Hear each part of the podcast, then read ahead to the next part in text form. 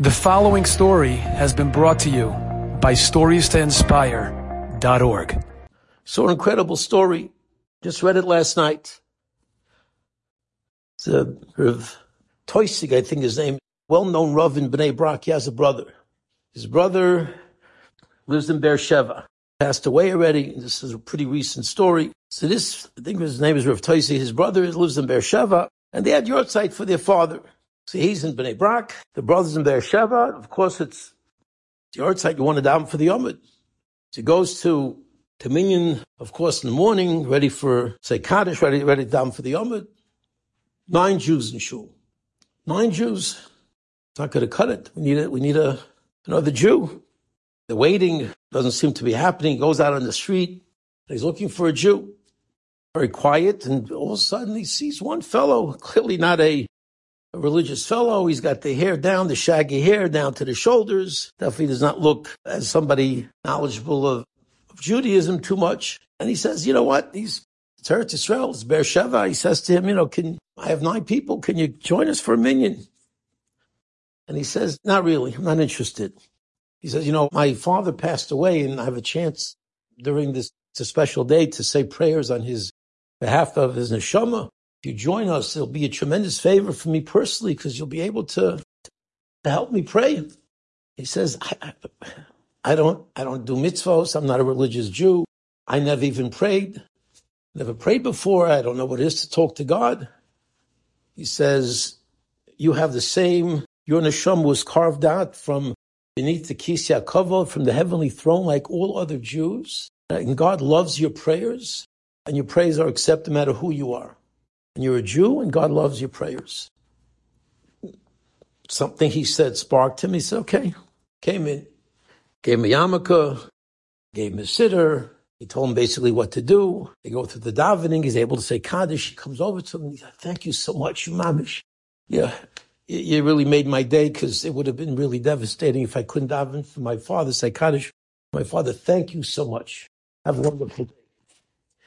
Life goes on. 14 years later, Abaisai, 14 years later, this fellow walks into, into a, this Rav Toisig's brother, I don't know if he was a rabbi or not, he walks into a supermarket in Geula, 14 years later. Walks into a supermarket in Geula. He happens to, a lot of, a lot of people would pay his in Geula. He happens to see a fellow and he's standing there, whatever, and he's got payas with the little cute little kids on the side. And he looks at Rav Toisig's brother and he says, You remember me? He looks at him and he says, I don't remember you. He says, Remember 14 years ago, about 14 years ago, remember you needed a minyan? Remember the guy you stopped on the street? He says, Yeah, I remember that. He says, That's me. Almost fainted. He almost fainted and he says, he said, I don't believe it. He says, I have to tell you, I have to tell you, you are the reason. You one of the reasons. It was a long journey, no doubt, but that day, when you told me that every Jew's prayers are heard, because Baruch Hu wants to hear every Jew's prayers, that's every Jew, no matter how long your hair is, no matter where, whether you're in in, uh, in Eretz Israel, Beersheba, Los Angeles, Afghanistan, Russia, you doesn't matter where you are. No matter where you are, you are a Jew. Those words just sort of stuck with me, gave me some kind of, of a connection, spiritual connection. And I came came back and the davening, and I felt so good about the fact I was able to help you. I came back to told my wife what happened, and steps, step by step by step, I now learn in a kollel all day. My kids go to yeshiva in Yerushalayim.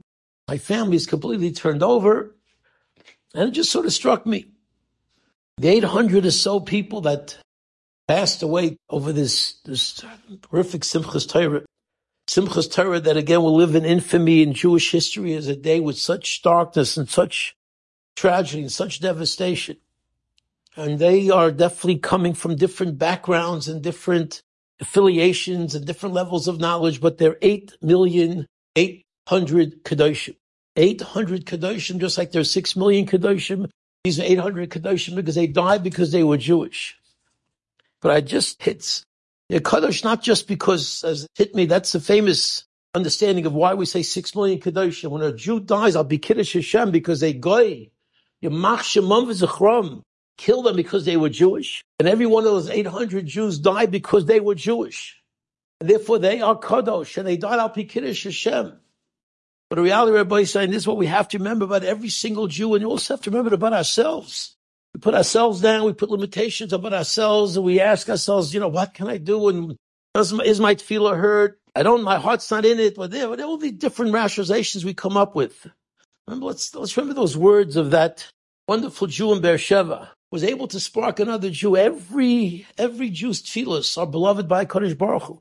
Every Jew, Kadosh Baruch Hu wants to hear what he has to say. If we can turn to HaKadosh Baruch Hu, then we can make a difference in the world. We have no idea of what we can impact. Enjoyed this story? Come again. Bring a friend. Stories to inspire.org.